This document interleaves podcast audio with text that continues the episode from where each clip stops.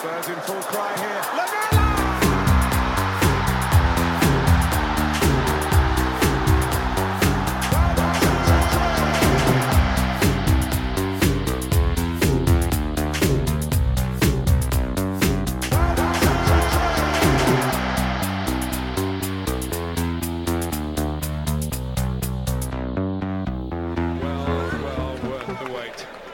Welcome, listeners, to the Extra Inch. My name's Windy, and I'm joined by my sidekick and best friend Bardi. Hello, Bardi. Hello, Windy. And our tactics guy and covert human intelligence source, Nathan A. Clark. Hello, Nathan.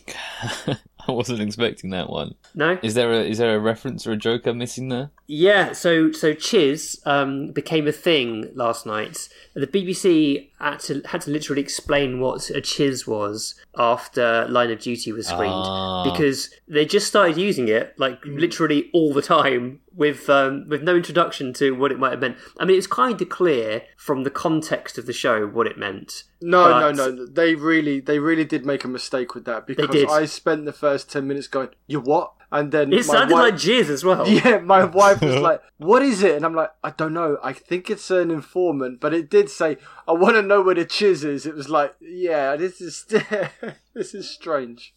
It was really weird. It was really weird. Anyway, that's the reference, Nathan. But clearly, you think uh, Line of Duty is far beneath you. Propaganda, mate. Um, I know. I, I think I will. I will watch it once once it's come to a close, and I can watch it all within the space of three months instead of. I'm too impatient. I don't like to watch shows while they're still running. I mean, I will if they're really good ones, but I, I, I sort wait. of I sort of like it as a novelty. There aren't many shows that I watch in a in this format where I literally have to wait a week. It's it's Line of Duty and Walking Dead are the two things I watch in that way. And it's horrible. It doesn't work because you can't. There's no flow to it. You can't go from a quiet episode and then immediately into one that kicks off. Like Line of Duty was a bit boring, and now we got to wait seven days. And it's just like, is it worth waiting seven days for the next episode? So, Bardi, are you, are you thinking of stopping and then picking them all up when it's finished? no, no, because people will spoil it all over the place. That's the thing, isn't it? That's the Yeah. thing. It's the spoilers.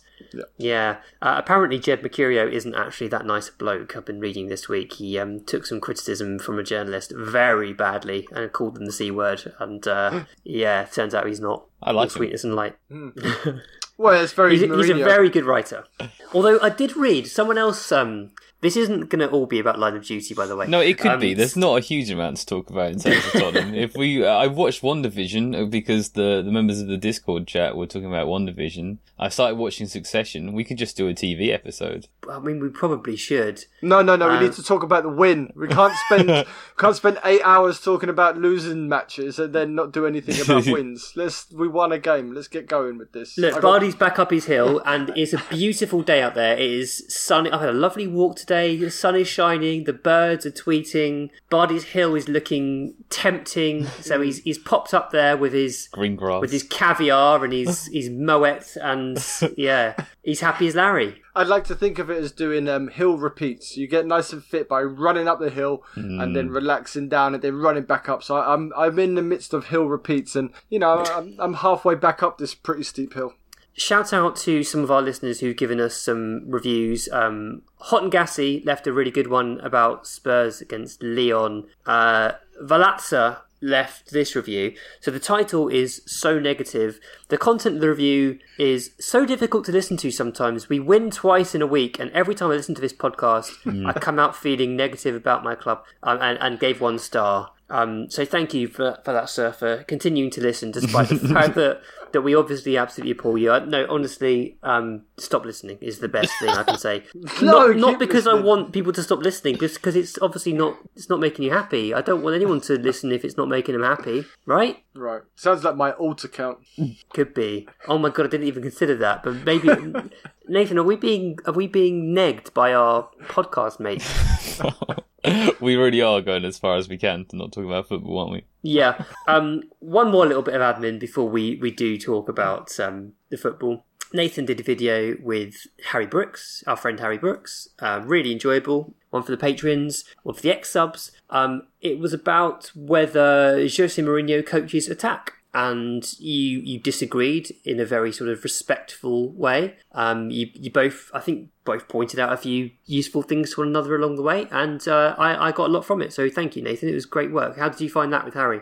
Yeah, really interesting. Um, I think it'd be very hard for a lot of people to have sort of um, like debate isn't the right word because a debate is like a formal thing. But, you know, thought out disagreements um, in depth on these kind of things. Obviously, you know, the nature of Twitter is is not sort of uh, a useful tool in that regard because you just try and shrink everything down. Um, yeah, it, it, was really good. It kind of didn't go quite as I was expecting because like the the premise, the concept I was setting up is that like we we would answer the question, does Mourinho coach attack, and explore more of the details. And essentially, right from the off, we sort of largely agreed that, of course, like he does coach it a bit, but not a huge amount, and he leaves yeah. a lot up to the players. And so instead of sort of going into the, I mean, we did a bit of that, and Harry talked about um, how you develop relationships between players, how you train that, and how that materializes on the pitch a little bit. Um, but for most of it, we talked about sort of the strengths and weaknesses of that approach instead, which was still, you know, obviously a very worthwhile thing I'm glad that we yeah. did, and is sort of the next step in that conversation. Um, and I, I thought, yeah, it's a fine, it's fine to go out on a Thursday afternoon before a Europa League game because it's just, you know, it's just the second leg of a Europa League game that we've already wrapped up. It won't be. anyway, whatever. Don't worry about that. We did that one. It was really good. It was very good. Also, um, I, I retweeted the Nagelsmann video the weekend. I actually rewatched it. Uh, yeah, it's it's pretty exciting. Um, Aston Villa Team selection. So the team selection news, I guess, that we want to focus the most on is is Grealish not playing uh, because that was that was a very pleasant surprise. He is by far and away Aston Villa's best player and makes them tick. So it it made me tick that he wasn't playing. Hmm. Uh, but Spurs Spurs had a few surprises of their own. Um, not so much in hindsight when you hear that Alderweireld and Aurier were unavailable for selection due to, I think, illness. Um, but we played Tanganga at, at, right back. Rodon and Sanchez were the partners at the centre of the defence. Mm-hmm. And Vinicius came in as a sort of second forward. Although, was it a second forward, Nathan? No, he led the line and Kane dropped deep because, of course, he did. How was that? Who was expecting otherwise? Oh, they were on Sky. They did a on Sky. The graphic was Vinicius as the ten, which is obviously insane. Um, there's, there's, there's no point dwelling too much on that. Yeah, so it was it was kind of builds, um, not just by Alasdair Gold, but primarily people were getting excited about an Alasdair Gold tweet that it was going to be this sort of big, um, this big sort of ruffle a few feathers, ruffling of feathers. The, yes, the that's it. Yeah. yeah. and um, I'm very pleased to see Rodon come back into the squads. I've been saying that you know I want to see more of him. I'm quite happy seeing Tanganga playing right back, considering our other options there. Um, the Vinicius one was an interesting one because like uh, Vinicius has played in games in which uh, we've you know, we've played badly, like Anderlecht or whatever. We played badly, and afterwards Mourinho said, you know, some of these second choice players they aren't trying hard enough, and then Vinicius doesn't make the cut the next time because Kane played. You think, oh, okay, clearly Vinicius is one of these players that he's not happy with. Um, obviously get knocked out of the Europa League. Lloris sort of doubles down on Mourinho's point of second choice players aren't taking their chance and aren't applying themselves correctly. Um, and then Vinicius starts, and that that was definitely surprising to me. Um, personally, I'm happy with what I've seen from him. Um, just just came as a bit of a surprise given the sort of the the context. Um, but yeah, I mean, uh, you know, Kane has essentially been playing as the number ten all season, so it, it makes sense. Sure, and uh, and and Bardi, uh, how did you feel about? Well, I guess Grealish missing, but also Bale being only on the bench for Spurs. I mean, what I've been calling out for is something to something for us to get hold of with Mourinho, some kind of plan. Now everything's gone. Um, I was quite looking forward to seeing what, what he was going to do with the team, and I, I, think it was quite a promising start. He that's that's I said on Twitter that's a back four I can get behind. That is a back four which I think is one very much based on the future. It's um it's a back four which I have a lot of hope for, and not just in hope and like that. I hope they can do something, but it's it's nice to have a little bit of belief. And um, I want to see Rodon get game time. I want to see Tanganga get game time. I don't need to keep seeing Aurier, Alderweireld, Dier. I'm not. We're not learning anything from these guys. Mourinho's not learning anything.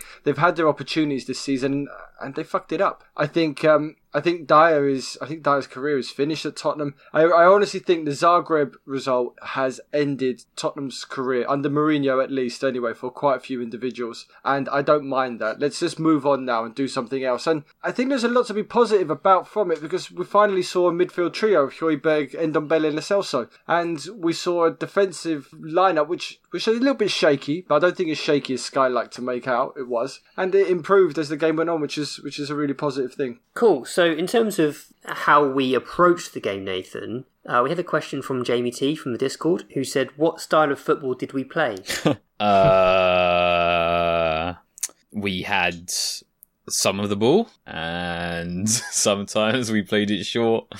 Sometimes we played it long. Uh, sometimes we crossed it early.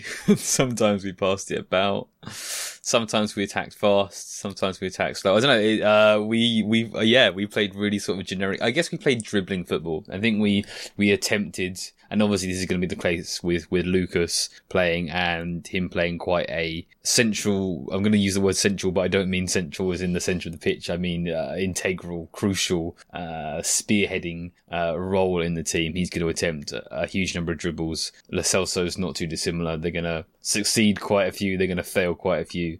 So it was dribbling football, I guess. Um, dribbling football and Kane with a player in front of him is those are I don't know. Well, do you have a better way of phrasing what I'm trying to say?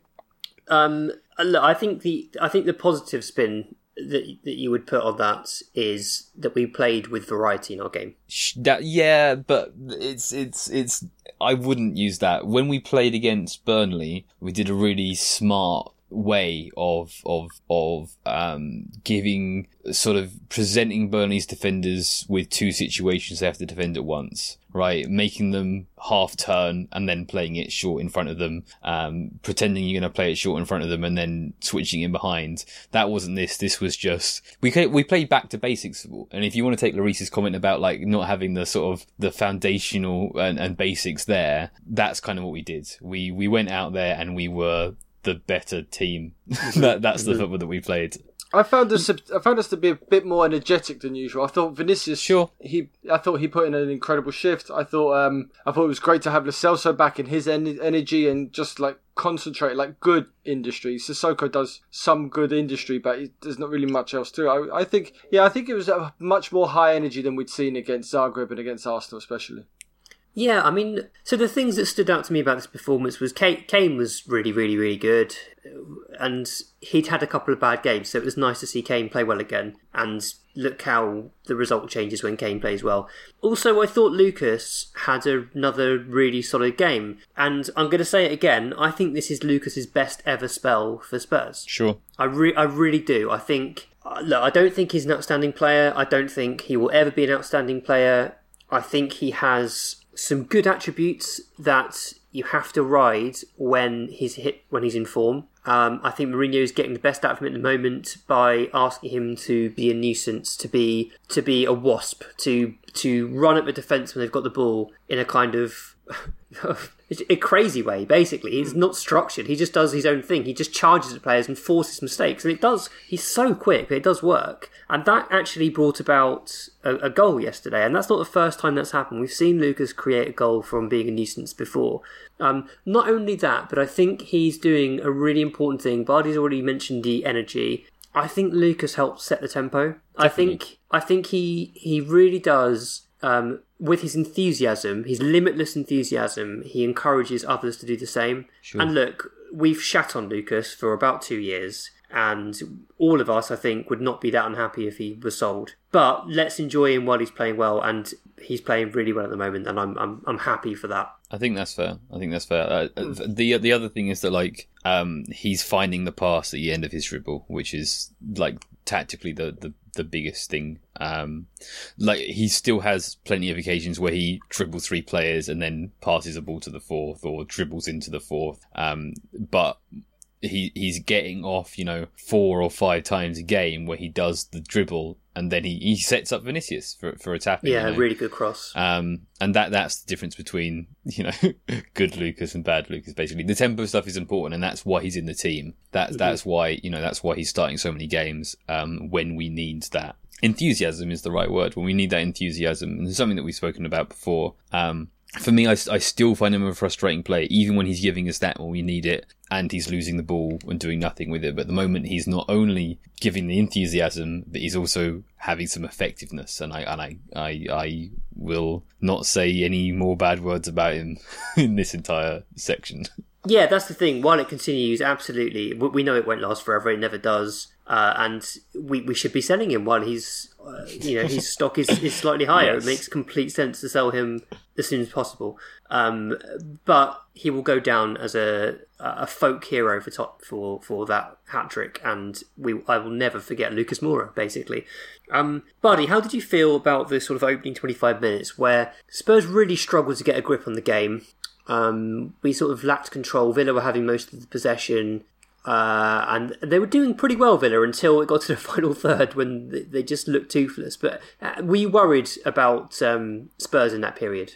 Yeah, I'd be lying if I said I wasn't. But you know, they didn't have their first shot until 58 minutes, so it wasn't like they were they were they were causing problems and they were opening us up. They were chucking the ball over the top, and Davinson Sanchez was getting himself in an uncomfortable position every now and then, and Region was getting caught out a little bit. He was, he was. But I think I think they adjusted. It's a, it's our fifth it's the fifth fifth different centre back pairing we've had this season. So there's going to be moments, and you could see they were talking to each other, and gradually gradually those those problems stopped happening. Of course, we scored the goal, and were able to perhaps drop back a little bit, but I don't know. I I like those two at centre back. I just think they're a, a little bit more mobile and a little bit just they just cover ground faster, and I, I'm, just more secure when the ball gets lobbed up into the area. I just I just have a bit more faith that Davinson or Rodon's going to get something on it. Rodon made a couple of excellent blocks mm-hmm. from from crosses where that was all positioning. He didn't get dragged towards a goal, which is sometimes what happens to Dier, and he didn't get caught in no man's land. That's been happening to Alderweireld. So he he did some good things there, and I think I would like to see him play now for the rest of the season. If Yeah. if yeah, let's give him the run now because what we got to lose, we've got nothing to lose now. It's it could be maybe the top four is already done, but let's let's learn something and let's build from that. I'm definitely, I'm definitely on the play Rodon for the rest of the season train. Hmm. Uh, I'm also up for playing Tanganga at right back, even though long term I definitely think he's a centre back. I think, to be honest, Tanganga has been our best defender on numerous occasions when he's played this season. I really think he's our most naturally talented defender.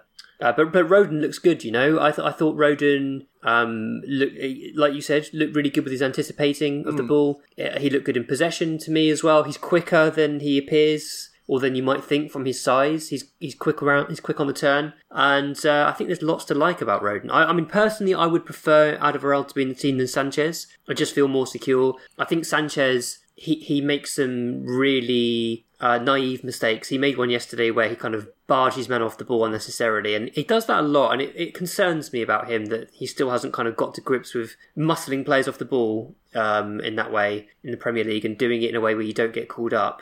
Um, but I'm not against. I mean, if, if Mourinho decides that he needs to build for the future, then fine, you know, whatever. I did think Tanganga was coming a bit too narrow in the second half. He did almost become a third centre back, and uh, they did have opportunities down the left, which was a little bit. I don't know whether that was tactical to bring him in, but he did get very narrow in the second half. And that's my only concern with him playing as a fullback. Perhaps occasionally he'll just get dragged towards the centre too much. I mentioned at the top that I was really relieved that Grealish wasn't playing, um, and I, and I, to be honest, I thought I was worried about the game with Grealish in mind. In fact, I put Grealish in my fantasy team because I suspected that he would play and I suspected that he would score a few points. But when it was announced that he wasn't playing, I thought the best Villa can hope for here is a nil-nil. I really did. Um, Nathan, what did you make of Villa?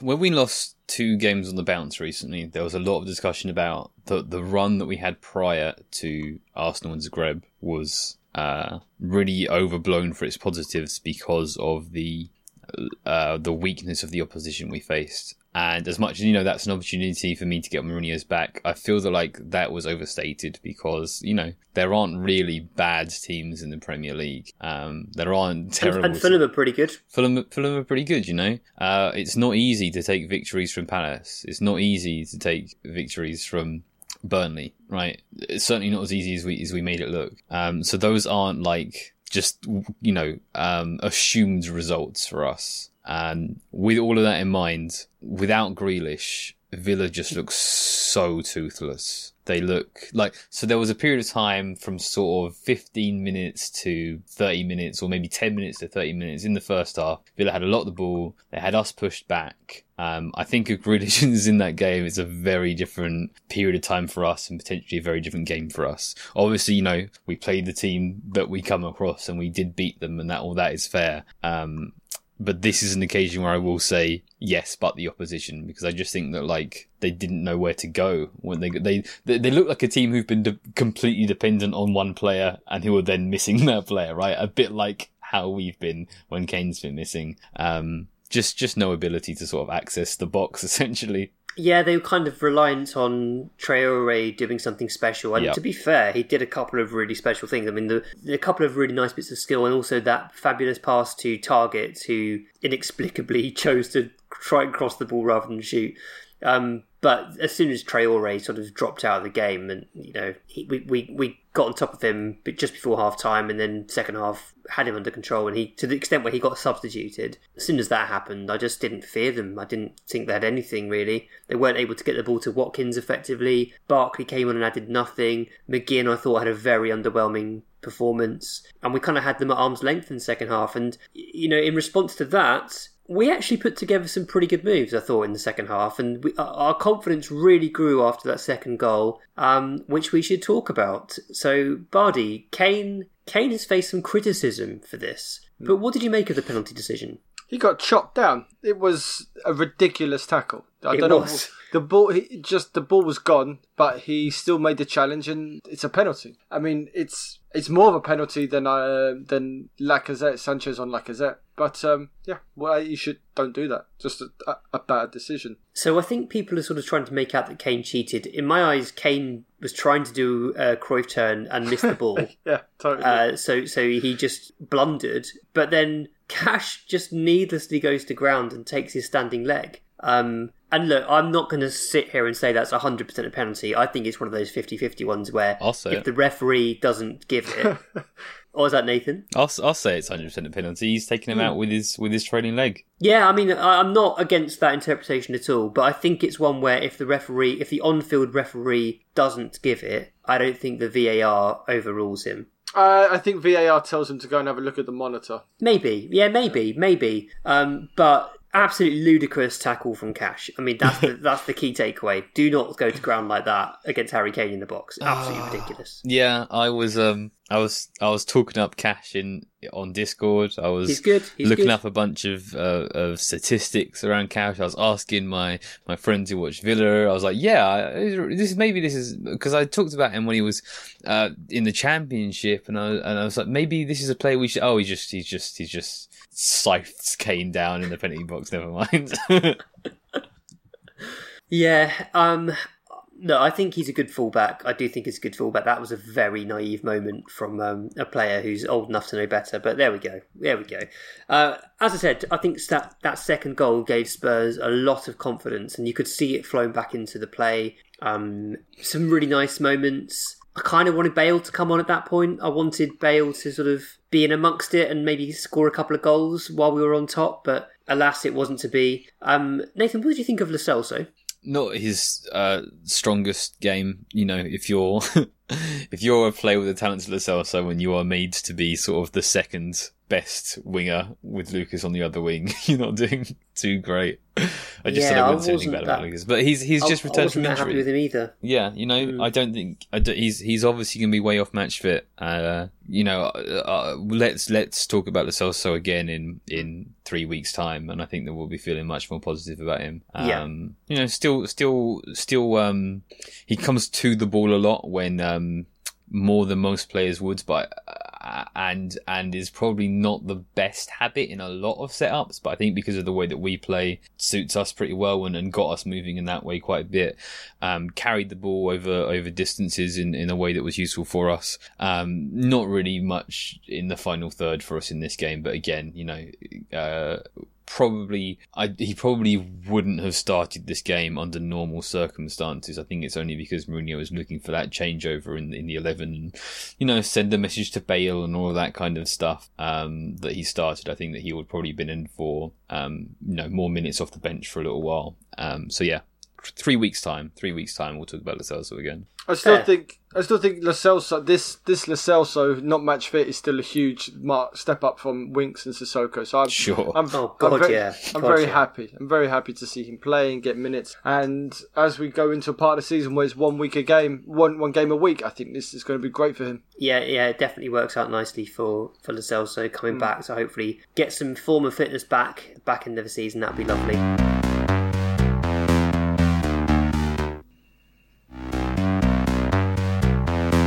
Um, we have loads of questions as ever. So this one is from Matt Smith on Discord, who says, "Why has Tanguy dropped off, or why is he not as effective?" Bardi, what do you think? Um, I thought he was pretty good against Villa. I, Yep. I thought at points perhaps he was too deep, like he was taking the ball between the centre backs. Um, but I, th- I thought he did. I thought he did had a good game. Um, it's it's very much becoming a kind of Dembele role where he breaks the press and moves the ball. And yeah, the worst case scenario at the moment is he, he wins a free kick, so he doesn't give the ball away that often. Just looking at it with my eyes, so I thought I thought he was fine. That slaloming run where he avoided like three players was insane. He d- he does that. He does one of those every match. I think we're at a point with Ndombele now where we are we, we are just accepting his brilliance as normality, and we need to keep recognizing it as brilliance. He's so good.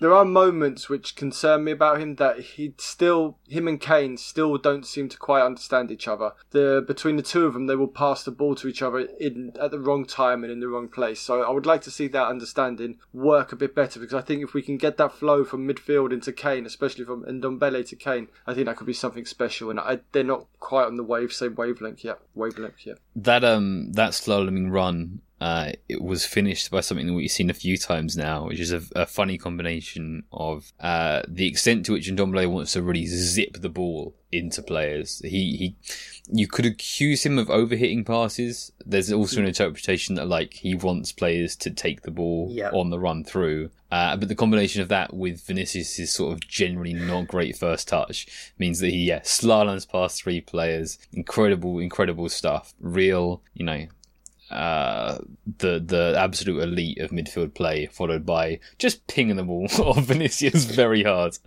Um, why?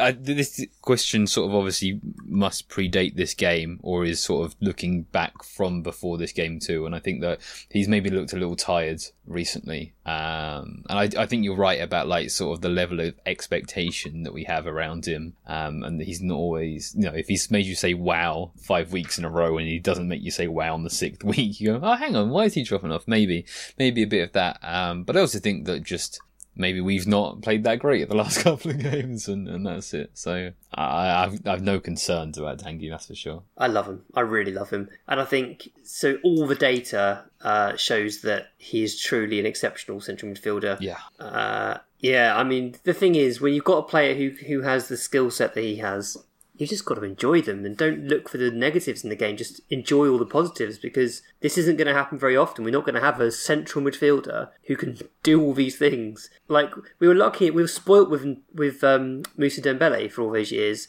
and it took us a long time to start to appreciate him as a fan base. Let's not do the same with Ndombele. Doesn't score enough goals for me, Chris. don't. That's I literally had that conversation with someone on Twitter the other day. Um, yeah. Um, Cronescast says, carrying on from your discussions in the last pod about fans in the stadium affecting the chairman's decisions, I'm a season ticket holder and, like most people, hate Jose as our manager, but I currently feel very helpless and hopeless on that matter about the situation at Spurs. As fans, and especially whilst the stadiums are empty, is there any more that we can do to affect change at the club? Going to watch Spurs is such a massive part of my life. I would not want to give it up with a boycott on my season ticket renewal. Bardi, any any thoughts on on how fans can sort of feel like they're having feel like they're making some sort of action? Don't ask him. He'll say suck it up and uh, appreciate Mourinho's genius.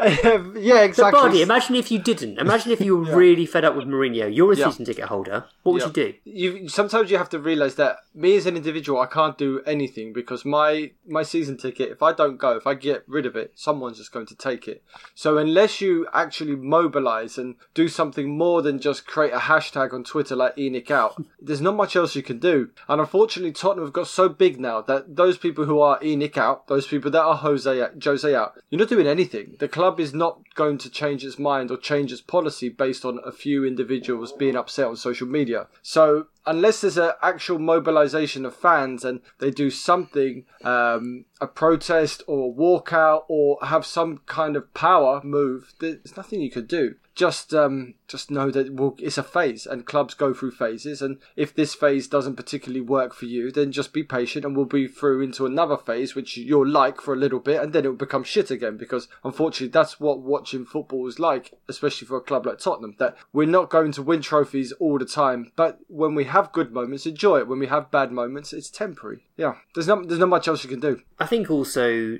Daniel Levy, uh, as much as people have major complaints about Daniel Levy, and I think a lot of them are legitimate, he's not an idiot. He's not going to want a disaffected, disenfranchised fan base. He's not going to want um, a manager who fails to get the club into the Champions League if, if that happens. I, I think um, I think he'll do what needs to be done if it needs to be done. Uh, Cronescast also says that he'd love to hear more about us three on a personal level in terms of our backgrounds. So uh, look out for something I'm going to try and put together for the X Ooh. on that Cronescast.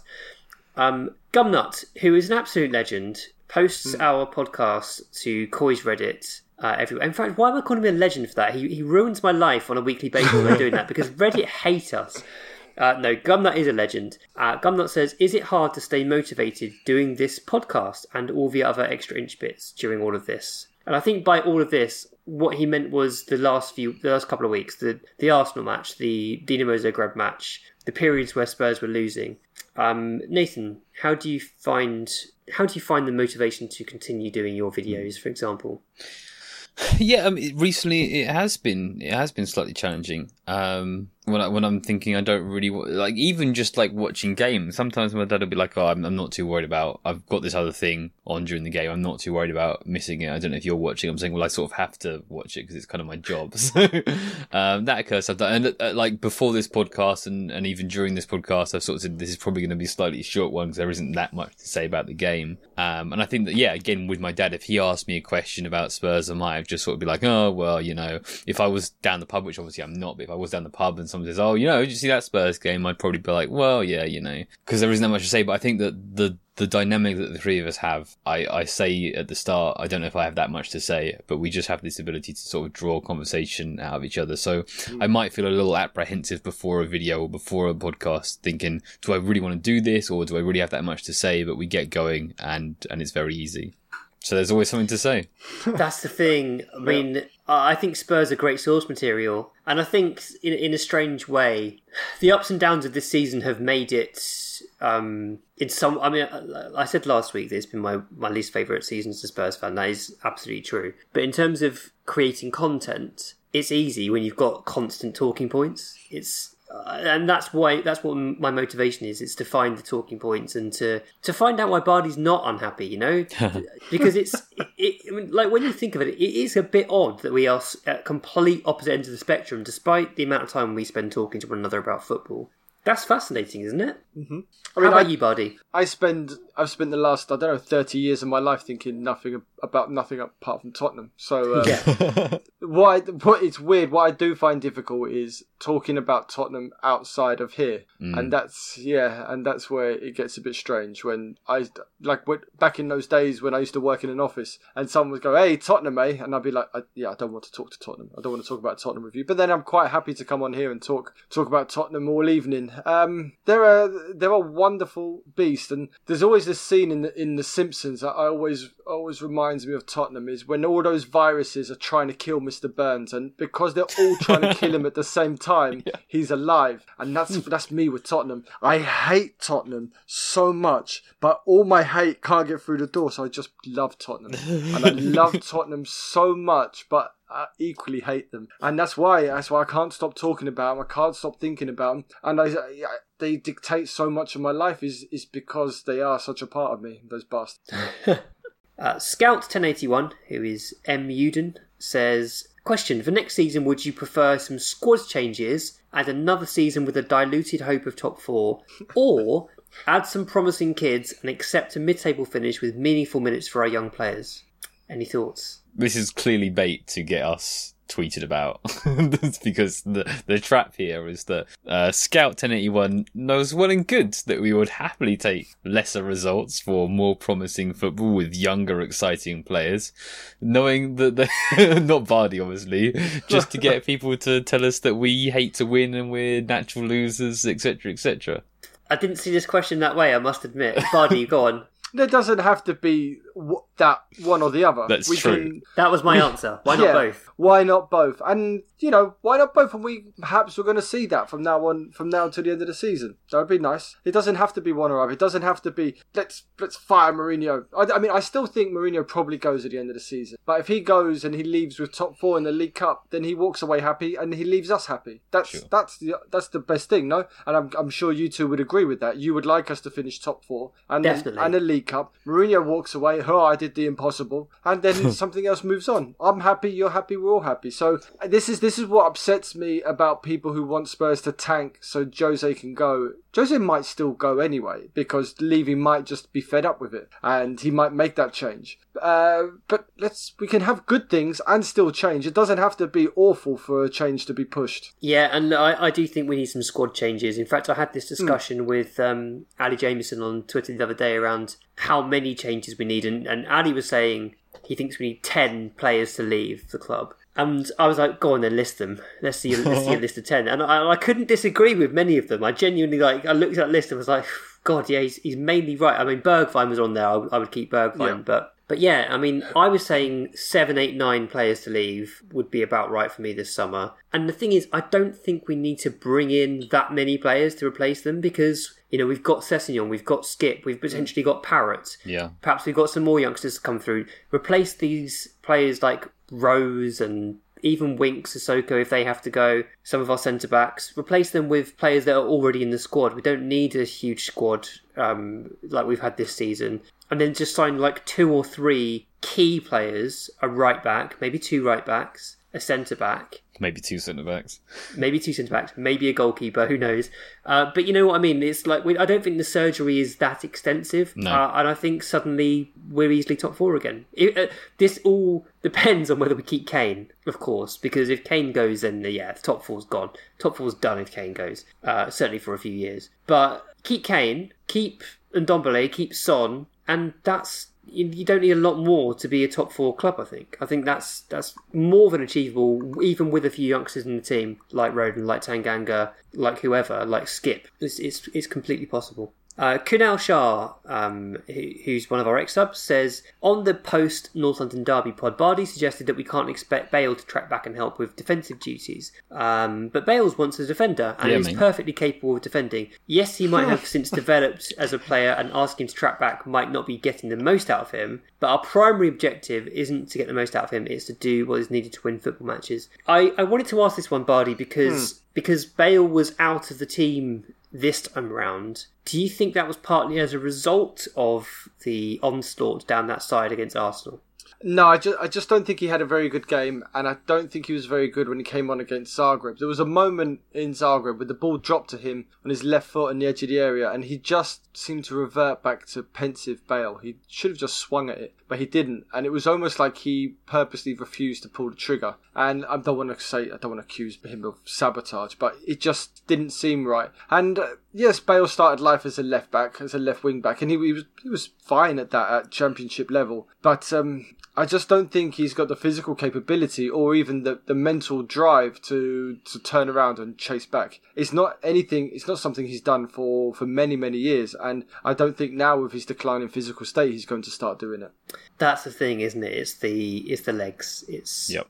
like I'm sure he's got the defensive now still within him somewhere. I'm sure he knows where to be if he's asked to do that, but can he then get up the other end in a few seconds? I highly doubt it. Uh, Nathan, is it is it just a case of balancing the team appropriately as a res- as, in a response to that? Yeah, basically, yeah, yeah. I think, yeah, yeah. I mean, you, you've you've already said it in the like the fact that he's a former fullback, like the the the the reason he was sort of even even championship good at fullback is because of the the endless stamina he used to possess, and what was once a strength, uh, you know, way above average is now a weakness, way below average. Um, and so it's not really fair to like call him lazy. It hits him knowing that he only has so much to give, and him prioritizing attacking over defending. Uh, maybe there's problems with that if you're playing in a Jose Mourinho side against you know top six or quotation mark top six opposition. Um, but that's what you're going to get. I don't think that that's necessary. I mean, that's that's going to cause you some problems sometimes, and it's something you have to think about. And, and maybe Bale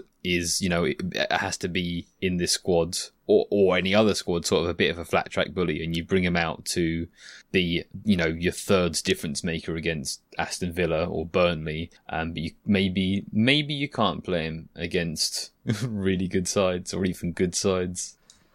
Yeah, I I think Nathan touched on something there as well, but I'd like to even expand on that. I don't think Bale play not just a Mourinho side, but I don't think he, he plays in a Guardiola side or a Klopp side. I just don't. I don't even Sure. think he plays in a Nagelsmann side. I just I just don't think he's got that that engine or that drive to, to do those kind of things. You'd have to do what um kind of Juve are doing unsuccessfully now with Ronaldo. Is you just try to carry this individual and hope that he has the brilliance to to lead you through games. And I just don't think Bale has that against the top teams to be able to win us those matches anymore. And I agree with Nathan 100% that he should be used for the Villa, the Burnleys, the Palace games where you need someone just to pull pull something out of the bag.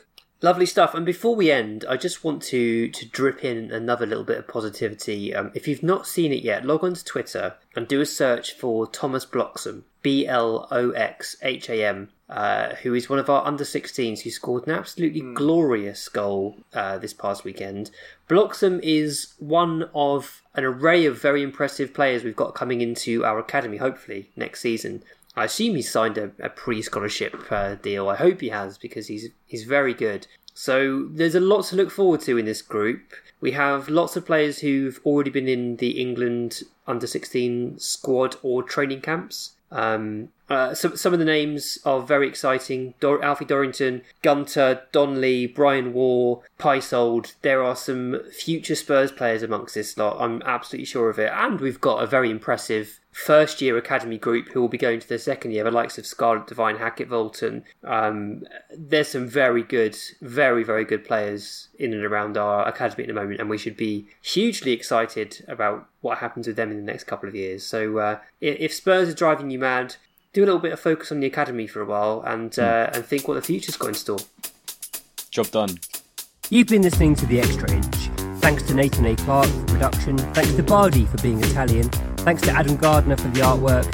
Thanks to David Lindmer for our intro music. You can find him on Twitter at Davy Shambles and his SoundCloud D Lindmer. Do check him out, he's great. Follow us on Twitter and Facebook at The Extra Inch. Email us via podcast at theextrainch.co.uk and subscribe via your usual podcast platforms. And if you do enjoy the podcast, consider leaving us a rating and review, that would really help.